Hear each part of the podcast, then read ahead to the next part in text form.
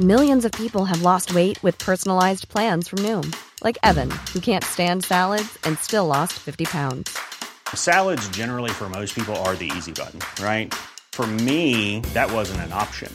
I never really was a salad guy. That's just not who I am. But Noom worked for me. Get your personalized plan today at Noom.com. Real Noom user compensated to provide their story. In four weeks, the typical Noom user can expect to lose one to two pounds per week. Individual results may vary.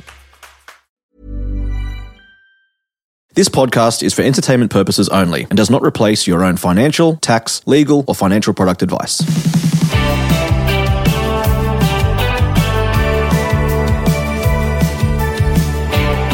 Hello, Australia. Welcome to My Millennial Money. I'm Glen James. Today on the podcast, I'm interviewing Senator Andrew Bragg. He's currently the chair of the Senate Select Committee for the Environment and Communications.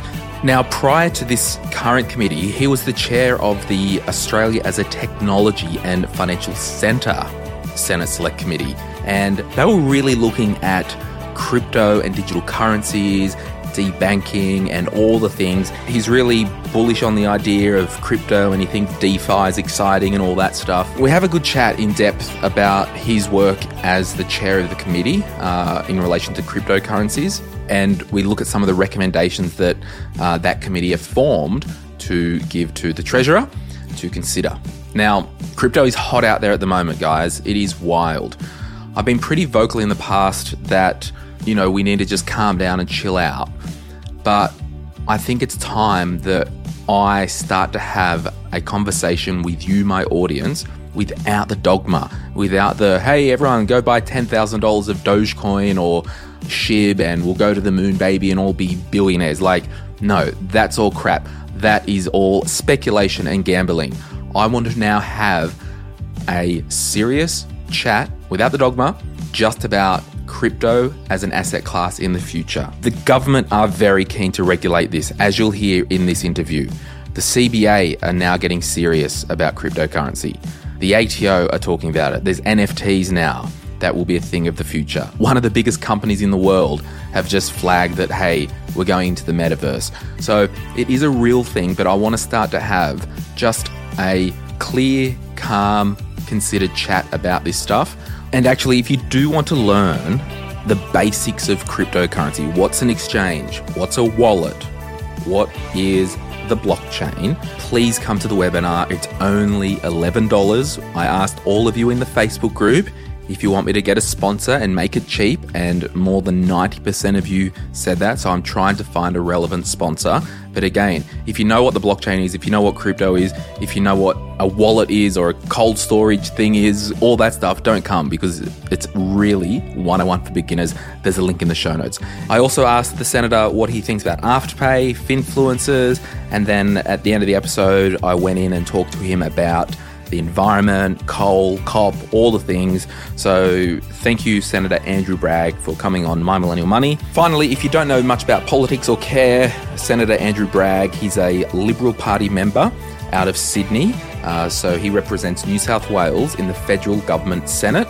So on the news, you see the big green chamber. That's the lower house. The Senate is the upper house who actually pass the legislation, and that's the red house. And that's where the serious stuff happens. So, the green stuff and all the crap you see on TV, that's just the lower house, and they're just debating legislation to see if we can pass it to send up to the upper house to vote on it.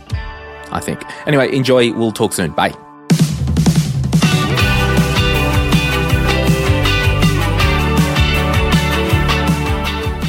Andrew Bragg, thank you so much for joining me on My Millennial Money. Hey, Glen, how are you? I'm very good. Thanks so much for joining us today. I just want to start with some bread and butter. As a senator, what do you do day to day? Because a lot of us out in the world, like politics just can go over people's head.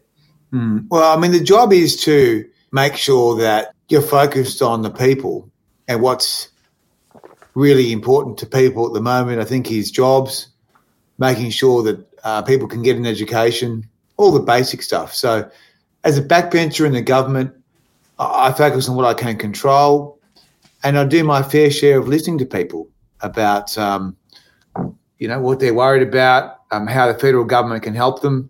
So it's a bit like being a professional listener and then a professional advocate. I think there's a bit of a, a misunderstanding out there because the crap that we see on TV with all the politicians, it's like, and it's us and them, and you know, there's three main parties. But uh, I mean, in the committees that you're on, like particularly the the current one uh, with the environment and communications, and then the one that we'll also talk about. Uh, Australia as a technology and financial centre. Like, there's a lot of good work that happens across party lines on these committees, right? Look, the worst thing about politics is question time because that is a supreme waste of taxpayer funds. I mean, it's all theatre, it's all rubbish. The best part of Parliament is working on the committees where we do deep dives into big issues, and it's usually bipartisan. So, mm. recently, as you said, we did a review into cryptocurrency, which I chaired, and that was pretty much a bipartisan affair. Why did you put your hand up to be on that committee and chair it? Do you have a personal interest in cryptocurrency or anything like that? Do you hold crypto yourself? Because I was looking on the asset register just to do some research and you know, while you have to disclose that you've got a Westpac bank account, for example, like there's no disclosure there that I've got a wallet with Coinbase or Binance, you know. So I guess at the very outset, it's grey at the moment, right? Well, let's so there's two questions here. The first question is um, I put up my hand to run this inquiry because I thought it was something that the Parliament should do. It was my initiative. I worked with the Treasurer, Josh Frydenberg, to get the support to do the inquiry. The inquiry started out as a review into buy now, pay later and fintech issues, and then it went into crypto. And it was just because I thought it was important. I thought that there was one in five Australians with exposure to crypto. There were lots of Australians with buy now, pay later accounts. And the government should look at the system, needed to have a look at it.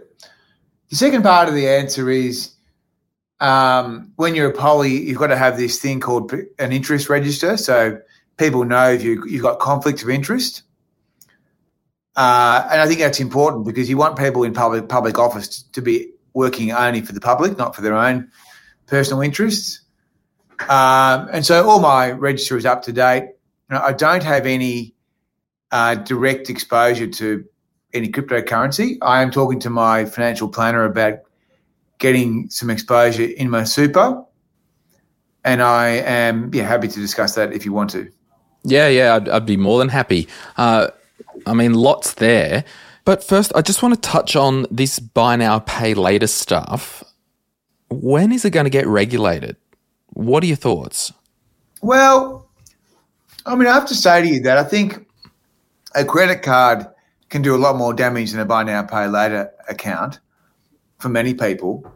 And I don't think we should be running a protection racket for, for banks. I don't think we should be uh, giving banks a monopoly over people's financial options. So I think for many people, buy now, pay later has been a liberation from bank credit cards. I'd have to agree and also challenge, and I'd appreciate your view. Like, my prediction is, and we've started to see it, we're just going to see buy now, pay later instead of being four easy installments. The language will start to change 52 easy installments, you know, 100 easy installments. Like, at what point does it just become a credit product flying under the radar? Well, they have to get a uh, financial services license to start with. They have to comply with their legal obligations, including their design and distribution obligations. So they've got to say, okay, this is a product which is designed for these people, and here's how we're going to manage the risks. So they have to meet all their obligations under the Corporations Act. They can't just, I mean, it's not, it's not unregulated. Mm. So, um, uh, but we, we don't want to have a static financial system which is controlled by a couple of major institutions. We want people to have access to the best options, new ideas, lower prices. I mean, I think that's really important. Yeah, and I guess putting my flag on the hill is, you know, for those that are new to this podcast, and Andrew, you haven't really heard me before, like, I think you can manage your money without any debt products. So none of them are needed. And more times than not, people end up in trouble. So I guess that's my flag on the hill with that. Well, we don't give, I mean, I, to start with, we don't give unlicensed financial advice. So I'm not here to do to do that in any way, shape, or form. Yeah. But um, certainly, I would say that as a policymaker, someone who's elected to look at the nation's financial policies, um, I do think that we want Australians to have the most choices that they can make. Um, I don't think we should be trying to perpetuate the past where you've had people being slaves to banks, almost like serfs to banks over the course of their their, their working lives. So I just don't think it's healthy. Mm, mm. What do you take of um, you know Instagram, TikTok, and all the um, the finfluencers and fintalkers out there? Um, you know, sharing their money story and giving their money tips. Well, as I said, I don't support unlicensed financial advice. So um, I am. I would be concerned if people were taking financial advice from some of these unlicensed persons. and I hate to sound like a government person, but I am a government person, Glen. Um, yeah, yeah. Um, I have to say that I, I, do think that I think financial advice is is a good thing. Uh, I mean, I think that there's been a lot of very bad financial advice. There's been a lot of dodgy and crook stuff that's gone on, and now there's been a lot of reform.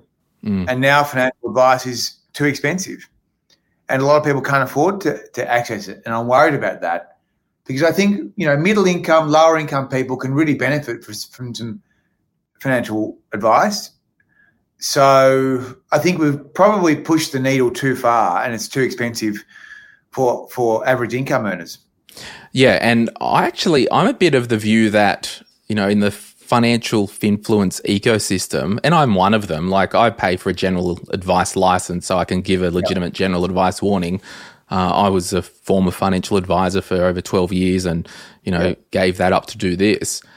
I just think it, it needs to come a time where if you are a finfluencer or influencer online and you're earning a living over a certain threshold or a certain amount of influence, like yeah. that's now a serious operation. But if it's just someone with a few thousand followers sharing their investing journey, I think we're barking up the wrong tree. Yeah, I mean, there's also the issue of I'm not sure exactly who you mentioned before, but if it's Beyonce or someone who's in the United States giving stock tips or Bitcoin tips on TikTok, I mean, I mean the Australian the Australian uh, government and our laws are not extraterritorial, so we're not going to be able to capture that, right? So um, I think there's a few there's a futility with some of this stuff because it's it's a bit like trying to ban online gambling. I mean, I've always thought that that was going to be a hard thing to do um, because if you can access it online, then um, you can do it. And look, I, am you know I'm I'm a libertarian in the sense that I, I, mean I don't think government should be trying to ban things. I just think that's mm. childish. I'm not I'm not into the I'm not into the nanny state. Mm. Yeah, I think it's I think it's beneficial. Like if a young person, you know, see someone online and they do something and it's not financial advice, but they copy them, whether it's some guy or girl giving really bad crypto advice and they lose a couple hundred dollars, it's probably better they learn that lesson with a small amount of money, right? than, you know, get to the point where they're in their 60s and and go down the, you know, the high risk venture and, and lose everything. Yeah, yeah, yeah. And look, I think it's a uh, at the moment, crypto is totally unregulated apart from mm. a small piece of regulation which applies to the crypto market exchanges. Mm. Uh, and so that's why we put forward a comprehensive reform plan so that if people are in cryptocurrency in Australia, then they can have recourse if things go wrong. Now, at the moment, if things go wrong, you're you're in you're in the soup. Mm. Um, and I, I, just think it's too the volume and the level of interest in it is too big to ignore. We can't just leave it to be unregulated. Yeah, and the problem is like regulation isn't always the answer. Like, you know, Storm Financial was operating under regulation, right? Well, I mean, I think that you, as you know, they were breaking the mm. laws, and you know, you can have the best financial advice laws in the world, but unless they're enforced, then the laws are meaningless. So you have to have a corporate cop, and I've been critical of ASIC, which is a corporate cop mm. that's actually prepared to prosecute people who do, do the wrong thing. Because unless uh, unless financial company executives are prosecuted, then they will break the law. Mm. That is human nature. So Yeah. um, we actually need to get a few examples here, which I think we're getting now more than we were getting maybe 10 years ago. But yes, the answer is good laws and law enforcement. So, all right. So let's talk about the uh, the Senate Committee on Australia as a technology and financial centre. Like you made the tweet recently that the DeFi potential is so huge, and you've got a vision to capture the potential, but also manage the risks. Yep. So, how do we do that? Well, I mean, I think the whole idea of DeFi is very exciting. The idea hmm. that you can you can engage with peers, you can trade with peers. You don't need to go through a you know a major bank to do do something. I think is very exciting and very democratic. Mm. So we need to make sure we have a regulatory system which protects consumers, but also incentivizes investment in Australia.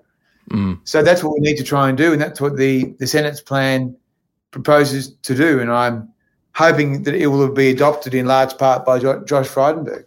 So the first recommendation, and I'm not going to read them all because uh, you know we don't have all day.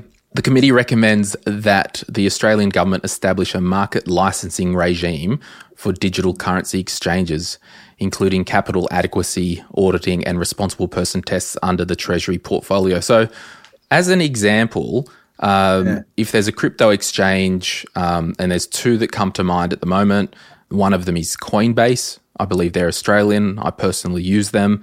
There's another Australian, one out of Queensland. I believe they're called Swyftx. So they're the kind of two main Australian exchanges. Are we talking about regulating those exchanges? Yes. And as a practical example, would that be, you know, as part of the regulation, there is some type of APL that they can use within the regulation? And for those listening, that's like an approved type of coin list or something like that? That's an interesting point, Glen. Um, what I had in mind was that those exchanges that you mentioned, and exchanges like Independent Reserve and CoinJar that have sought and received licenses in Singapore and the UK as Australian companies, would have an Australian licensing system where they would have to have uh, meet capital requirements to put money aside, have to meet uh, fit and proper person tests they would have to have proper processes and protocols in order to get a license. Um, and they might have to have some arrangements that govern their use of products as well, in effect, Mm. coins. I think that's that's essential. We have to have that. I mean, one of the reasons we have to have it is because that's what they have in the UK and Singapore. And unless we have it, then those businesses won't won't be here.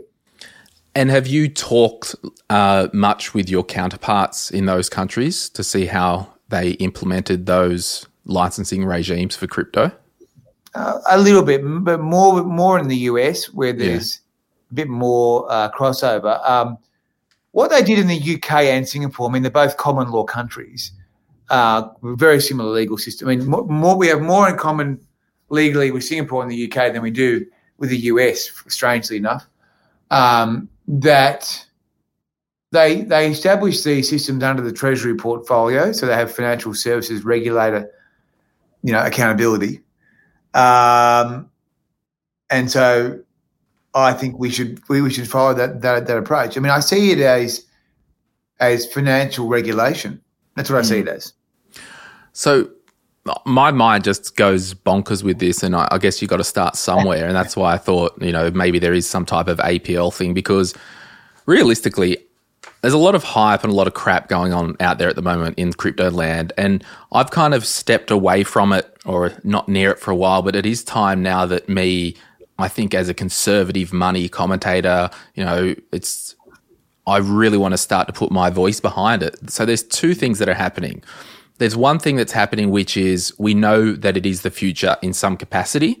And then on the other side, there's this big punting thing, and let's find these startup coins that no one's heard of, get in on them, and hope Elon tweets it and we become billionaires overnight, right? So there's two things happening here. Yeah. When going down this rabbit hole, uh, for myself, like I bought coins that weren't on an exchange. I put a hundred bucks in a coin, It was a startup coin. They're like, "Yep, do this, and then we'll airdrop you the coins and all this stuff." And it didn't happen. The website's not up anymore. It was basically a scam. Yeah. So, how do we protect people with this legislation from just finding some startup coin almost on the gambling scene of crypto and the punting and the speculation scene? Well, there's a couple of things I'd say here. The first thing I'd say is we approached the report from the the sense that there was um, economic benefit and utility of having the technology in the economy. So, cryptography, uh, distributed ledger technology, blockchain, there is utility in having that in the economy. So we approach it from that perspective, not from the personal investment perspective. So Sure. I, I'm not going to get into you know giving people personal advice about this. It's not it's not appropriate. But I would say that um, if people want to buy and sell and trade Bitcoin and do all this sort of stuff, that's up to them. Um, I think it would be a mistake to focus on that for the economy because there is great disruption that can come that can help consumers if we have this technology embrace in our economy. Now, you know, I think Napoleon said the English were a nation of shopkeepers. Australia might be a nation of investors, right? So there's an obsession about the, the personal investment component here, Glen. Mm. But I, th- I think it's a mistake. So we, we want to focus on what the economic benefit is here, not not what the personal investment component is. on the less of the personal investment component, do you think for, I guess, trustees of super funds would have more confidence to have an exposure to, say, Bitcoin or Ethereum or any other kind of top five coins for their members, knowing that, hey, if we put some money behind this asset class, there is some protection for our members? Because I'd imagine super funds aren't going out there in the dark corners of the internet like I am having a snoop around. Well, I think the super funds would benefit from having the regulatory framework embedded, um, which would give them all sorts of recourse if things go wrong. I mean, effectively, what we've said is that there should be a a regulatory system for markets, a regulatory system for custody. I mean, if ha- you had those things in place, then the super funds, I'm sure, would have much more confidence in putting some of their portfolio into crypto. I'll read one of the other recommendations. Recommendation six the committee recommends that the capital gains tax CGT regime uh, be amended so the digital asset transactions only create a CGT event when they genuinely result in clearly definable capital gain or loss. You ought to expand on that. Well, I think, and as a liberal, I was always looking for an opportunity to recommend a tax cut. Yeah. Uh, so um, that's what we've recommended. That basically the way that the capital gains tax laws work is they work like crypto is share trading. Mm. But crypto is actually more probably more like currency trading. Um, and in some cases where there's you know NFTs or non fungible tokens being swapped between all people and organizations, there's it's not like anything else we know. Mm. So the tax laws we want um, to reflect that fact that it is different, and we think it should be a tax point only where there is a demonstrable gain or loss. Has there been any chats, and you probably won't answer, behind closed doors in governments that um, a move, you know, if we want to be a leader in this space around the world? I mean, El Salvador has just adopted Bitcoin to, um, you know, to use, and I've I've been saying for years, is it worth anything if you can't settle a government debt with a cryptocurrency? Like, then it's always got to be pinned back to a, an Australian currency, for example, if we want to. Um, spend it, uh, particularly with the government. Has there been any chats about doing something at a government level? Well, we we're not going to take economic policy lessons from El Salvador, but there's a couple. No, I wouldn't suggest that. I mean, the, first point is that El Salvador doesn't have its own currency, so they've they've had the US dollar up until recently. Now they've got Bitcoin. Um, the benefit for people, especially low income people in El Salvador, is they can now get money in and out of El Salvador, and there's there's a big diaspora in the United States. uh, at a virtually low or no price, no cost. Whereas before, the international banking system was charging them very high margins of 15, 20% on their transfers. So they were making it like bandits. Mm. Uh, so that's a really big improvement. That's one tangible thing that Bitcoin in El Salvador has been able to do. So that's quite exciting. Um, Australia is different. Australia has its own currency. It's the sixth most current, most traded currency on earth. It's a strong currency. It's a good currency. So we're not going to ha- we're not going to adopt Bitcoin No. in place of the Australian dollar. But what we might do is we might we might issue a retail central bank digital currency, and we recommended that the Treasury do a review of that. And I think we need to look at what does it mean if the Chinese government has its own retail CBDC and its own digital wallet, um, and what happens if that digital wallet is taken up by the, you know, one and a half million Chinese Australians? What does that mean? So we, we Mm. have to look at what sort of strategic and economic issues need to be addressed in terms of what the government offers. Because I mean, the point here, Glen, is if you are uh, the government, so if you if you look at the transactions that happen in Australia today, I mean, the vast majority of the transactions are already digital transactions. That's what I mean. Like, I, I don't use cash. I use my iPhone and tap everywhere. Like, it wouldn't matter to me if it's Australian dollar or, you know, Australian crypto. Correct. So we've got to look at these things. The Reserve Bank has been bad in a sense that it has been unwilling to be as open as they should be. And I don't think that's a reflection on them, but it's more a reflection of the fact that they shouldn't have all this power. Mm. I mean, they should have independence over monetary policy, not over payments policy. I mean, payments policy is now a big deal, big deal in terms of its geopolitical impact, but also its economic impact. I mean, in the future, prime ministers and treasurers will talk about payments policy as one of the big things. In the past, prime ministers and treasurers have never discussed payments policy.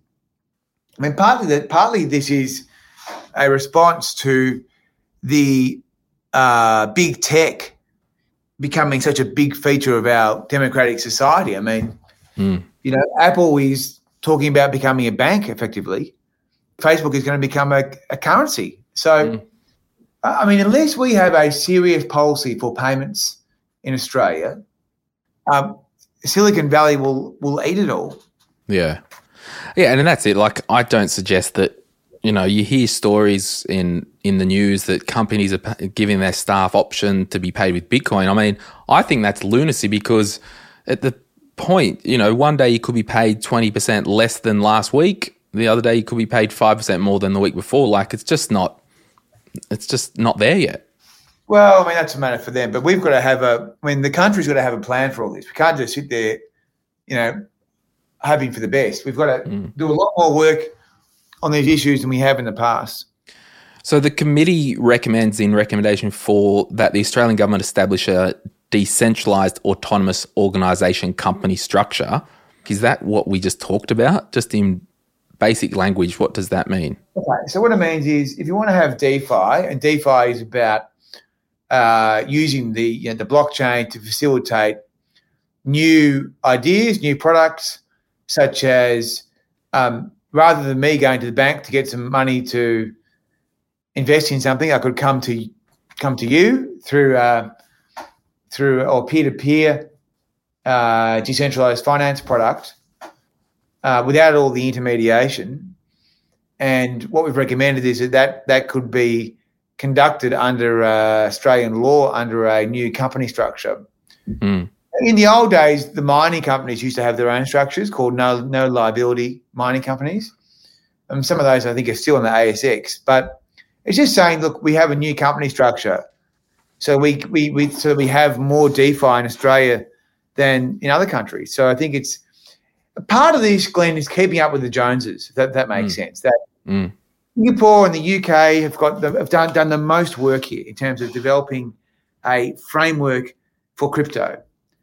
The US state of Wyoming has done the most work in terms of DeFi. So we what we're trying to do with this inquiry, what we tried to do was to say, okay, if we want to be a crypto hub and we want to protect people, but we also want to get the investment into Australia, here's all the stuff we need to do. Yeah, I think it, it's it's so good that we are looking at this because Australia is such an early adapter of technology. I mean, when I first had my Apple Watch, I kid you not visited Silicon Valley you know, where all this crap is thought of, like all the Apple stuff, and I couldn't use my Apple Watch for Apple payments. All the Americans were freaked out that I had my card on my watch. And, you know, I think we've just got such an agile, I guess, mindset as a, a young, modern, like economic society that we should take advantage of this stuff.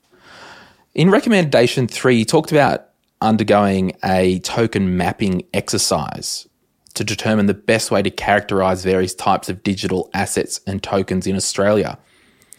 I mean, what's the deal with that? Because are we talking about tokens that just apply to Australia or every token on the planet? Because that's a big exercise. Or you're you just doing categories? So I think there's potentially different tokens, right? So we think the Treasury should do a mapping exercise where you can categorize your various coins your non fungible tokens, your tokens in general, right? Stable coins, whatever else. And yeah. And then basically say, okay, you know, these are commodities, these are financial products, so on and so forth. So that's what it's about just setting out a bit of a, a sensible framework uh, from which to regulate the industry. What was the learning curve like for you and the committee members? Like, all this is just wild. Pretty steep for me. I mean, I think we went we went into places that the Senate doesn't usually go. We spoke to people that we we probably wouldn't usually speak to, which was really good. I mean, and that's that's the best part about the Senate committees is you uh you, you get you get deep on something and then you try and lift up and make recommendations about reform. And so I think it was a very it's a very yeah, it was a tough learning curve, but it's one of the most rewarding things I've done. Mm. So what do you like? What happens from now? Like you've the committee is effectively wound up because the report's finished. Is that what the process is? Yeah. So we've recommended half a dozen crypto changes and a couple of others. Now the report is with the treasurer, yeah, Josh Frydenberg, and he is also considering another inquiry, which reported called the Farrell the Farrell Review into payments. Yeah. And so at some stage, I'd expect he will respond to those two inquiries. And once government has a policy, then the Treasury starts consulting on how to legislate these things. So that's the next step. There's an election next year. My sense is there's lots of time to get moving on these things. So um, I'm hopeful we can deal with some of it in, in the next month or so.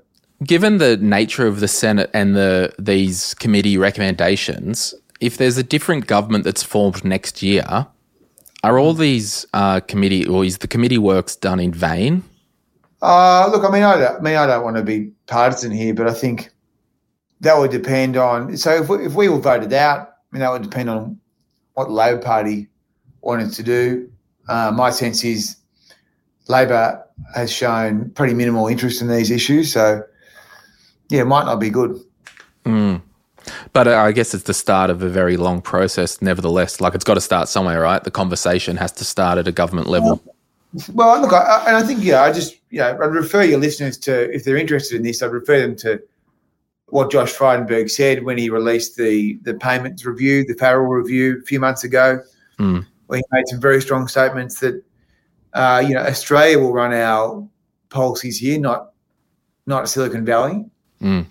And of course, you know, our government has a track record here of taking on Google, taking on Facebook, making them pay for journalism, putting in place the Online Safety Act, uh, looking at this stuff. So, yeah, we, we I think, you know, I, as I said, I don't want to be partisan here, mm. but I think, think we have done some stuff that perhaps people were not expecting us to, to do. And so um, I'm confident that if we are re-elected, that a lot of this report could be implemented within 12 months. Okay, we're going to take a quick break. we'll come right back and I'll ask Andrew about the environment and we'll see if we can wrap this up. If you're after personal financial advice, don't get it from a podcast. If you would like help based on your own personal situation, head over to sortyourmoneyout.com, click Get Help, and we'd be happy to introduce you to one of our trusted advisors. Our panel of advisors, mortgage brokers, and accountants work with clients all over Australia so they can connect with you wherever you are. That's sortyourmoneyout.com and click Get Help. The Standing Committee on Environment and Communications Yeah. uh, just on a basic human level, like I'm a guy in my garage, are we just like getting random topics and putting them in random committees, or is there a link between communications and the environment? Or am, am I missing something here? Uh, well, I mean, you want me to explain how the Senate works? I mean, how long have you got? I mean, your Uh. listeners will be listeners will be here for days. Look, I look. I think the the the creation of the Senate committees, which gives people terrific oversight and scrutiny over what the government does, Hmm. has been very good for Australia. The Communications and Environment Committee cluster is a broad cluster, right? I mean, um, the ABC has little to do with you know the policies on emissions reduction. So they are a bit random, but that's that's how it rolls. Mm. And at the moment, we've got an I'm chairing an inquiry into the ABC, but we just had Senate estimates where we focused heavily upon how we were going to get to net zero. Mm. So, you know, with the environment and, you know, COP just happened and all that stuff, like, I'm not a journalist, like, I'm just a podcaster. Like, do you reckon Australia, like, you see what the, the media says, right? It's not a loaded mm. question. I don't know what you're going to say. Like, Yeah. did Australia actually make a fool of themselves? Like, do you think, oh, what the hell are we doing? Like, like what's the go? Like, all the reports are like Australia, they're not committing to, you know, reducing coal or changing their their stance and speeding things up. Like, what's the go? Well, I don't think COP was as successful as we'd hoped. Mm. Um, India and some other countries are saying that they're going to keep on emitting greenhouse gases, um, you know, in a gross sense until 2070. But Australia has committed to net zero at Mm. 2050 or maybe before. So we are um, one of the more ambitious nations, actually, um, given the composition of our economy and the composition of our exports. So we we might be able to accelerate our short term commitments by 2030, but let's see. But certainly, I think um, the look the Australian media like to ham it up, and I think that's what happens in every country. So the remit of, I guess, what you're looking at with the environment, like there was no real need for you to go to COP to um, be a part of any of that stuff and talk with people on the ground, or is it a bit of a show fest? It's a show. It's, it's a talk fest, and it's Yeah. for you know CEOs and big wigs, and I mean the And prime Turnbull. minister went. The prime minister went. Um, the, Saw Mal uh, up there; he was hanging around. I think that's right. And then, um, and you know, the minister was there. So you know, I mean, I was asked to go, but it wasn't something that I was able to do easily. And um, as I said, I think these things are led by the head heads of government. I'm not the head of government. Mm, mm. Uh, yeah, it was, it was just funny because I think even this week, like cops over and all that stuff, and Barney's back out selling coal. Um, so is that just a wolf whistle or dog whistle to his electorate to say, "I got you, baby"? I, I don't know, like because I'm just a guy who doesn't really, I don't know. It's just, just wanted to chew the fat with you and show people, I guess, you know, I guess what a politician might be like, not trying to do a sixty second or six second grab or something. Well, look, I mean, what I'd say about coal is that after 2050, no one's going to buy it, really. I mean, the hmm. RBA data shows that the, the demand for it will f- start falling off from Mm. pretty much uh, the end of this decade. So there's no evidence that the market will collapse straight away. So I think for the foreseeable future, there will be uh, coal exported, but that's not being used for domestic energy generation. I mean, that is increasingly going to be provided by renewable energy. Um, so, yeah, I mean, I'm going to spare, spare, you the- spare you the talking points. I mean, the point is there will be bugger all coal use for domestic energy generation um, in the medium term, but there will still be coal being exported until the middle of the century. Mm. Um, but if the, if the demand falls off more quickly, then it will fall off. So, you know, we are we are where we are. We're going to get to net zero. Um, I'm hoping we can get there before 2050, and it's I think it's really important. So, but you can't go into one part of Australia and say one thing and say something else elsewhere. I mean, you, mm. you, you've got to make policies for the whole country. You can't talk out the side of your mouth. Mm.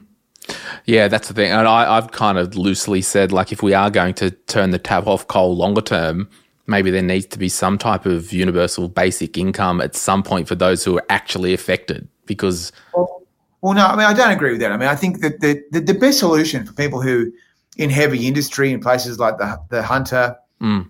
um, and Gippsland and you know, where there's been a lot of coal, central Queensland, is to is to build more heavy industry, right? So, mm. for example, in Gippsland, where they've had um, historically a lot of coal, their coal power coal power power stations are closing, and they're building offshore wind, which employs hundreds of people, thousands during during construction, and hundreds on an ongoing basis, and that's heavy duty industry, right? They're high paying jobs, quite like they're quite high paying jobs, you know, more than mm. hundred thousand dollars a year.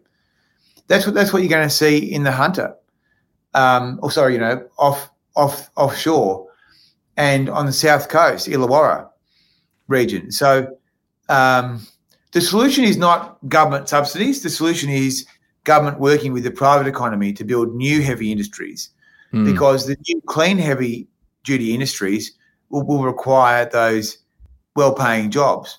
Yeah, it's uh, it's going to be a wild world. I was talking with a friend yesterday and finishing up. Like he's got an eight-year-old, and you know, I don't know if you've got kids that are young. I've got a couple of kids. Yeah, yeah, they're young. Yeah.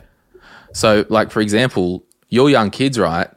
And I was saying to my mate Tim, I'm like, your son Brody, when he grows up, he might end up being a a boilermaker in some online world for a living and he goes, sits at his computer, goes into the metaverse, you know, does stuff. So he could be a boilermaker or a farrier or something like that, but it's all going to be online. So the world's changing. It's it's just a matter of um, you know, when, not if. Well, we've always been a dynamic country, and mm. and I'm confident that we will become a a beneficiary of net zero, and I think we will export carbon abatement services. Uh, we will we will export our energy, um, including sun, like through the sun cable through Singapore, um, and we'll be an exporter of renewable energy, and we mm. will be and we'll be providing those abatement services, which will make I think the regions uh, really you know quite wealthy in some parts. So. Um, we have got a lot to gain. We've got to be open minded about the transition. We've got to be honest about the transition. Uh, we can't tell lies to people. We've got to tell them about what are the trends for the demand on things like coal.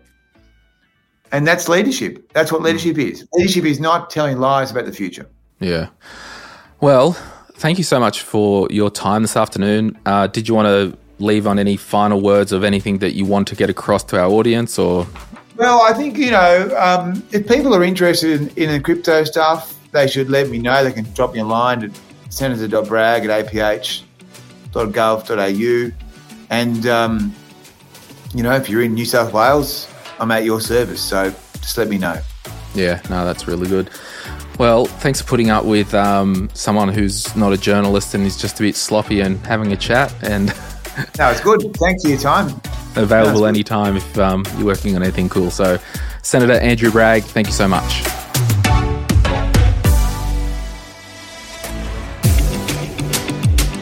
We acknowledge the Darkinjung people, traditional custodians of the land on which our studio sits, and pay respect to their elders, past and present. We extend that respect to Aboriginal and Torres Strait Islander peoples who may listen to our podcast. My Millennial Money supports A21, a charity focused on abolishing slavery and human trafficking all over the world. Check out a21.org.au for more info. If you would like some other giving options, or if you're unsure about which charity you can support, head to thelifeyoucansave.org.au. This podcast is for education and entertainment purposes. Any advice is general financial advice only, which does not take into account your objectives, financial situation, or needs. Because of that, you should consider if the advice is appropriate to you and your needs before acting on the information. If you do choose to buy a financial product, read the product disclosure statement and obtain appropriate financial advice tailored to your needs. Simo Interactive Proprietary Limited, the publisher of the podcast, is an authorized representative of Money Sherpa Proprietary Limited, which holds financial services license 451289.